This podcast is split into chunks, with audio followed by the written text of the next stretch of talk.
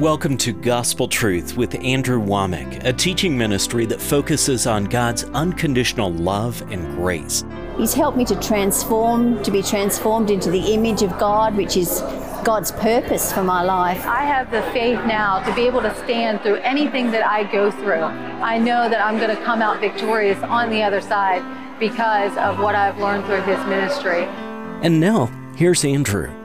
Welcome to our Friday's broadcast of the Gospel Truth. This week I've been doing a special teaching that I've entitled Where Do We Go From Here? Lessons from the 2020 Elections. And I've already said these things this week, but I know that there are people watching this program from all over the excuse me, all over the world, and I know that there are people that may think, well, what how does this apply to me? What I'm talking about is just the moral decline that has happened in the United States. And uh, in many ways, we are more moral and still have more of a Christian foundation than most places on this planet.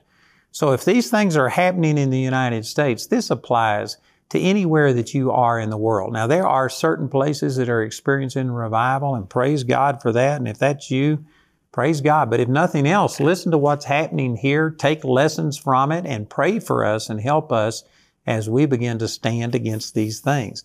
So basically, I'm just dealing with two huge lessons to learn from the 2020 elections. And it's not about personalities because on the day that I'm making these programs, it's just two days after our national elections, and I don't even know who won the presidential race. So I'm not talking about individuals or personalities. I'm talking about policies. But there was a clear distinction between the uh, things that were being promoted that they were running on for the Democrats versus the Republicans.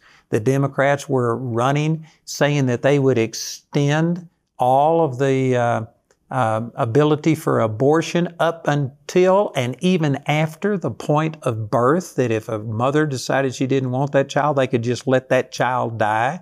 That was their claim. They are promoting homosexuality, LGBTQ, RSTUV, all of those different things without exception. They are trying to uh, uh, codify it as a civil rights and make it part of law so that it would never be subject to any other questions about it, that they could make people such as me hire homosexuals, transgender, allow people to go, men to go into women's restroom if they felt like it on that day and stuff. And if I take any stand against that, then I could be punished under the law. It was just ungodly and on and on and on you could go. I mean, uh, the uh, Democrats were actually promoting and openly embracing socialism as a good thing, which socialism is anti God, and on and on. So, anyway, I've already identified that one of the big takeaways from this was that 52% of voting Americans voted for things that I've just spoken against. Uh, they voted for abortion up until and even after birth. They voted for homosexuality, transgenderism, uh, men competing as women, uh, on and on. They voted for socialism. They voted for anarchy and all of these things. And that is a terrible, terrible indictment about where the moral condition of America is. Another lesson that you learn from this, and this is what I want to start ministering on and dealing with today is that this is a direct results of the church not being the salt and the light that God called us to be. Matthew chapter 5 verse 13, Jesus said, you are the salt of the earth. Matter of fact, let me turn over and read that because I'm not sure that I could quote that one exactly, but it's very important. He said in Matthew chapter 5, in verse 13, you are the salt of the earth, but if the salt has lost its savor, wherewith shall it be salted? It is thenceforth good for nothing but to be cast out and to be trodden under foot of men. The church, Jesus said, was the salt of the earth. We're what preserves it. We're what adds flavor to the, to the uh, earth, to the unbelievers. And did you know in this nation, certainly not every person who's been an American was a Christian. And yet Christianity influenced all of our laws. It influenced our Constitution. It influenced the way that we've conducted ourselves for hundreds of years. And uh, yet today, people are coming against this and they have marginalized the church.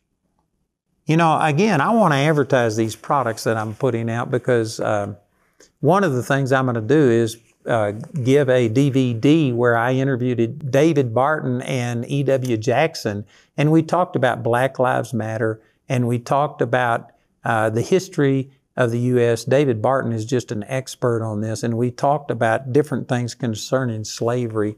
And one of the things that's happened in the United States, and it's happening all around the world, but people are rewriting the history and they're trying to paint it that America was always racist and stuff. And I'm not going to teach all of these things. I encourage you to get this material because it is just, I mean, this is dynamite. This is gold, the things that we're saying. But David Barton especially goes back and shows that 10 out of the 13 colonies in the United States opposed um, um, slavery. And there were actually uh, blacks that were elected to the uh, city council and mayors of cities prior to the American Revolution. George Washington and George Mason actually petitioned the British government to outlaw slavery, and on and on it goes. And yet people are painting America as it was conceived in racism. That is not true.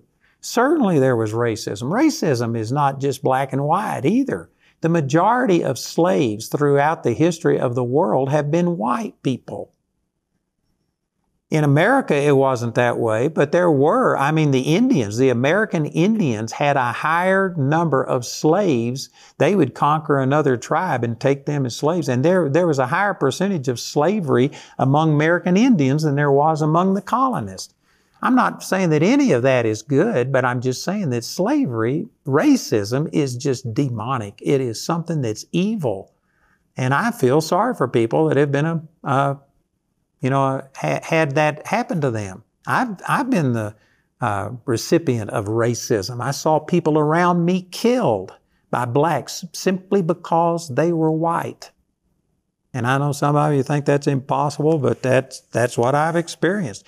Anyway, I'm saying that we are the salt and the light of the earth, and this nation was conceived, and the godly Christian principles were an influence on this nation. It wasn't perfect, and certainly there were things, there were compromises that were made and stuff that I don't agree with, and yet you cannot deny that there is a godly moral foundation to the United States.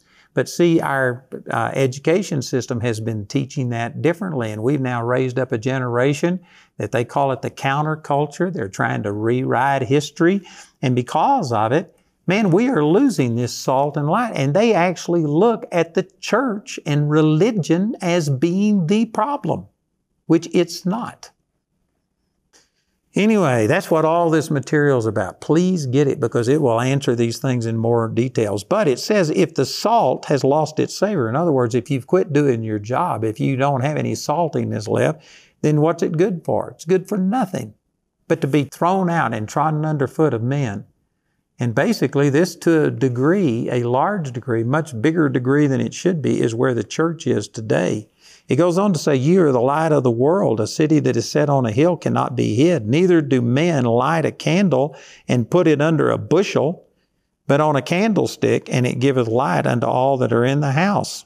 Let your light so shine before men that they may see your good works and glorify your Father which is in heaven. This is saying that you don't light a candle and then put it under something that dampens the candlelight. No, you put it in a place where it can give light. We are the light of the world. Jesus is ultimately the light of the world, but He lives in us and He shines through us. And God has given the church the responsibility to let His light shine and to speak out on what is right and what is wrong, to proclaim that this is sin and that God loves sinners and that God wants to forgive you, but you've got to admit you're a sinner before you can receive that forgiveness. Jesus died for the ungodly, and if a person won't admit they're ungodly, well, then Jesus didn't die for you. You can't save yourself. You need a Savior. We need to be speaking out on these things. Let me take an example here of Ezekiel. And I haven't got time to go through this whole thing. Let me just summarize it. But in Ezekiel chapter 1 is where Ezekiel had this vision and he saw these cherubs. There were four of them, and each one had four separate faces. Anyway, we could go into all of that, but it was a miraculous vision of these angelic beings, and it was repeated in the 10th chapter of the book of Ezekiel. And then in Ezekiel chapter 3, after the Lord had spoken these things to uh, Ezekiel, he told him to take this scroll, which was the Word of God, these prophecies, and let me just read this. In verse 10, it says, Moreover, he said unto me, Son of man, all of my words that I shall speak unto thee, receive in thine heart, and hear with thine ears, and go get thee to them of the captivity unto the children of thy people, and speak unto them, and tell them, Thus saith the Lord, whether you will hear or whether you will forbear. And then the Spirit of the Lord took him up, and I heard behind me a voice of a great rushing, saying, Blessed be the glory of the Lord from this place. I heard also the noise of the wings of the living creatures that touched one another, and the noise of the wheels over against them is the noise of a great rushing. So the Spirit lifted me up and took me away, and I went in bitterness in the heat of my spirit, but the hand of the Lord was strong upon me. And again, I hadn't got time to go back through all of this, but he had caused him to take a scroll, which was the Word of God, these prophecies, and eat it. And it said it was in his mouth as sweet as honey. You know, this is exactly what it says over in Psalms that it's sweeter than honey and the honeycomb, talking about the Word of the Lord. And so he made him uh, eat this. All of this was a vision. But he took the Word of God into himself. Then the Spirit of the Lord took him and put him by the people that he had told him to speak to. And look what happened. In verse 15 it says, Then I came to them of the captivity at uh, Tel Abib that dwelleth by the river of Chebar, and I sat there where they sat and remained there astonished among them seven days. And I wish I had time to go back and put all of this in its context, but he had just seen the glory of God like few people had ever seen. God gave him these prophecies that he was supposed to deliver to the people, and then the Spirit of the Lord took him and put him there among these people. But for seven days, he was astonished, and he didn't say a single thing. God had told him to go and speak, and yet he was so overwhelmed. I, don't know exactly why. Maybe it was because he saw the glory of the Lord. You know, I didn't have an experience quite like Ezekiel, but I had an experience in 1968 where God revealed His glory to me, and I mean, I was overwhelmed with what I saw, and I can relate to that. It could be that He was aware of these prophecies that were about judgment upon His nation and upon these people, and He was hesitant to say it. But for whatever reason, he was given the command, I just read that to you, to go speak this to the people, all of these words that he was commanded, and yet he just sat there for seven days and didn't say a word. And so look at this in verse 16. It says, And it came to pass at the end of seven days that the word of the Lord came unto me, saying, Remember the context. He had been told to go speak to these people, and for whatever reason, he hadn't done it yet. And here's what the Lord said unto him Son of man, I have made thee a watchman unto the house of Israel. Therefore, hear the word at my mouth, and give them warning from me. When I say unto the wicked, Thou shalt surely die, and thou givest him not warning, nor speakest to warn the wicked from his wicked way to save his life, the same wicked man shall die in his iniquity, but his blood will I require at thy hand.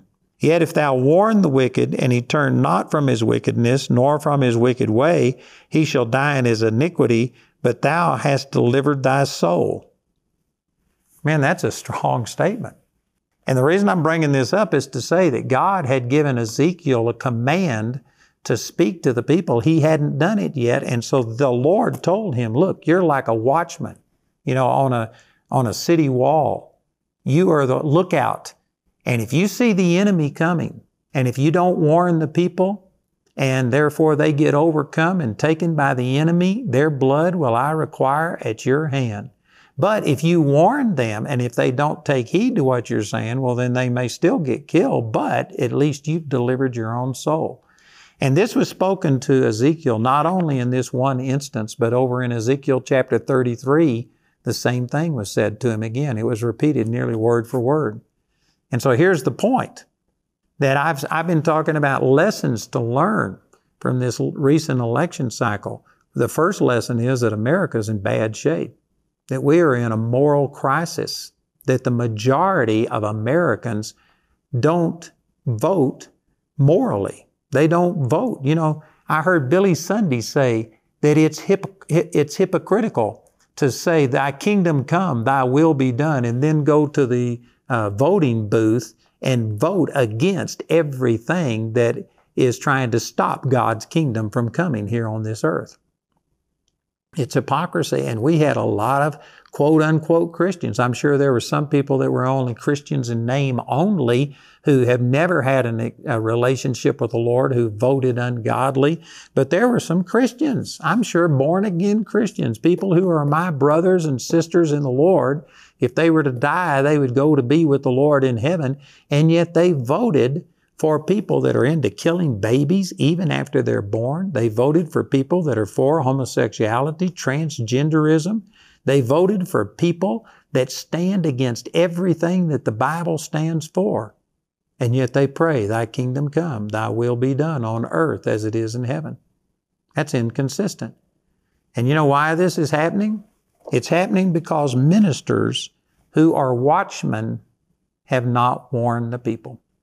I've got some friends right now, people that I have gone to these churches in times past, people that have mega churches, over 10,000 people coming, who have refused to take a stand on any social or moral issue. They will not speak against abortion. They will not speak against uh, homosexuality, transgenderism, the issue of you know, having males go into females' restrooms and locker rooms. They wouldn't speak on something like that because they don't want to offend anybody. They are a watchman on the wall and they are not giving warning. They are not telling people the truth. They aren't standing up for what truth is. And because of it, our nation is moving in the wrong direction. I'm believing we haven't passed the point of no return. I'm believing that we're having a revival and that people are coming back to the Lord. But we are definitely moving in the wrong direction. And that's one of the things that this last election showed and made abundantly clear. And you know what? The, these pastors that will not stand up and speak out on this, they are the problem. I think you could say that the body of Christ as a whole is the problem because it's not only the pastors, each one of us have a, a realm of influence at work, family, neighborhoods, businesses that you go into and patronize. We have a responsibility to be salt and light. That's not just the pastors, that's every individual member in the body of Christ. So the body of Christ as a whole has a responsibility in this area, but I believe that ministers are even more accountable. We are like watchmen on the wall. And I'm speaking to people who are ministers today that if you are not standing up and taking a stand, and you can do it in love, Ephesians 4, chapter verse 15 says that we have to speak the truth in love and grow up unto, unto Him. And so, yes, you don't use the Bible like a club to just tell people that God hates them because He doesn't hate them. God so loved the world that He gave His only begotten Son. And so we speak the truth, but we speak it in love but it's not the truth or love, it's the truth in love. There are some people who will say, but I just am trying to love this person into the kingdom. I don't ever want to say anything that would offend them. That's not speaking the truth in love. There are people who think that if I just love a person, that that, that will get them born again. Love is not what changes a person's life. Jesus said, you shall know the truth and the truth shall make you free. That's John chapter 8, verse 32. It's the truth that sets you free, and it's only the truth you know that sets you free. What people don't know is destroying them. The Lord said that my people are destroyed for a lack of knowledge. And that is happening today. And not only God's people, but the people that don't even know the Lord. They aren't being presented with the truth, and it's the fault of the body of Christ. I'm not saying this to shame you. I'm first of all saying that this is the crisis situation that we find ourselves in, and in case anybody wasn't paying attention, this last election should have made it abundantly clear to you that the vast majority of the United States does not have a biblical worldview. They do not vote for biblical principles.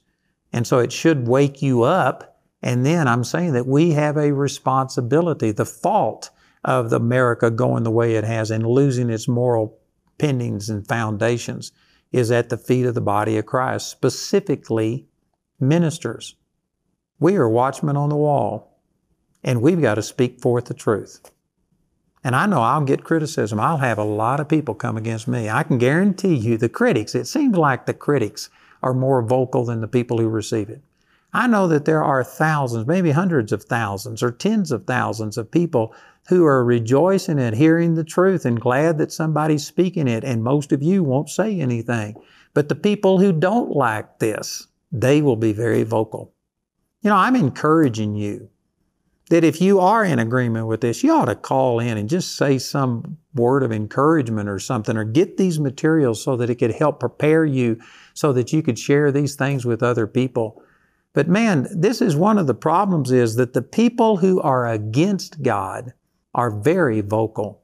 The people that are for God and agree with the things that I'm saying on these programs, the vast majority of you will never respond to this program.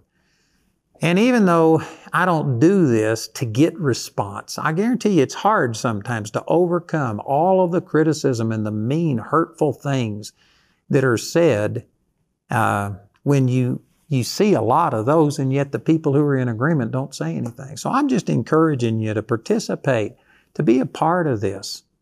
You know, help us get out the truth. Help us promote the gospel. I've just added uh, a huge amount of uh, monthly expense to our television ministry, taking on more broadcast, hundreds of thousands of dollars per month. And I would encourage you, if you are one of those that's being blessed by this, to participate and to be a part of this and to help support it. We're looking for 10,000 new partners. And uh, we consider a partner any person that gives on a regular monthly basis, but our average partnership is around 50 something dollars, over $50 per month. But whatever it is that you could do, I'd encourage you to become a part of it. But stand and help us to become watchmen on the wall. Help us to stand up. And I believe it will change your life, and not only yours, but you will help us to change somebody else's life. And praise God, I'm not willing to let America just continue on this road that it's on. I'm standing up, I'm being a watchman, I'm calling out, and the Lord said, whether they hear or whether they forbear, that's not my responsibility, but it is my responsibility to speak out. Again, I want to encourage you to please get these materials. If you listen, our announcer will give you more detail on what's in them. But I tell you, these are things that could really help you and equip you so that you could be the salt and the light that God wants you to be. So listen to our announcer. Please take advantage of these materials and call or write today. Andrew's new teaching titled, Where Do We Go From Here? Lessons from the 2020 Elections, is available as a CD or DVD album made from our daily television broadcast. Included in this four part album, you'll also get the America on the Brink panel discussion and Andrew's race relations discussion. The America on the Brink panel discussion includes Andrew Wommack, Tony Perkins, E.W. Jackson, General Jerry Boykin, Bill Federer, and Janet Boynes. The race relations panel discussion includes Andrew Wommack, E.W. Jackson, and David Barton. Both panels share a biblical perspective on important political matters in our culture today, such as racism, riots, Black Lives Matter, homosexuality, abortion, and more. On today's program, Andrew also mentioned the theatrical DVD titled In God We Trust. This patriotic DVD features reenactments of significant American historical events along with inspiring musical numbers. Go to awmi.net to see all the ways you can get these products. We want to say a special thank you to the grace partners of Andrew Wommack Ministries. Your gifts make it possible to put free ministry materials into the hands of many people in need. If you're not already a grace partner, we ask you to pray about becoming one today. You can become a grace partner or order resources through our website at awmi.net. While there, you can discover more product details and download additional free resources. Or you can call our helpline at 719 635 1111. Our helpline is open 24 hours a day, Monday through Friday, and from 7:30 a.m. to 6 p.m. Saturday and Sunday. To write us, use the address on your screen. We appreciate your generosity and hope to hear from you today. You know, I've had a desire to have a 24 7 phone center where we could take calls all of the time. Right now, we're operating uh, five days a week, 24 hours a day, but we are starting to open on Saturday and Sunday from 7:30 in the morning until 6 p.m. just so that we can minister to you better. So we've expanded these hours. I encourage you to check it out at 719-635-1111.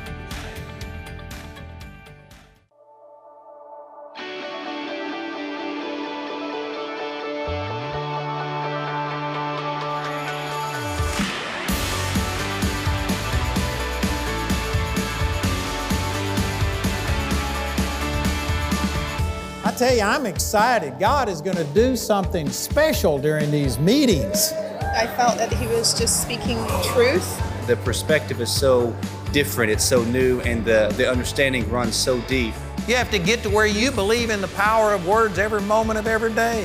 When you start speaking to your problem and commanding it to leave, that's when you start seeing great things happen. I know that he gets before the Lord and there's always a freshness. There's a today in time word. Andrew's teaching and the love that he has for God's word and truth. It is the gospel truth.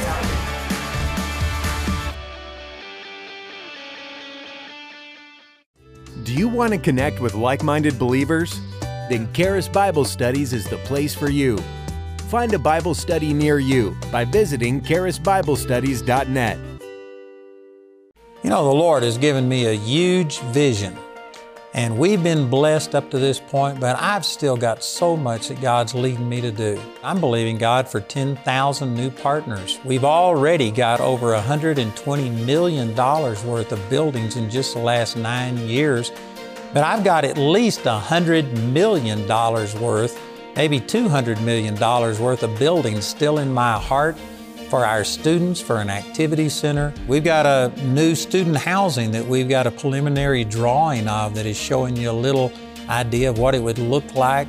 This one would house about 120 people. Our others are going to be smaller with maybe somewhere around 40 people per dorm, but we need this student housing and we need people to become partners. I'm believing for 10,000 new partners. I would ask you to pray about it, and if the Lord says so, join with us and help us change people's lives through Charis Bible College.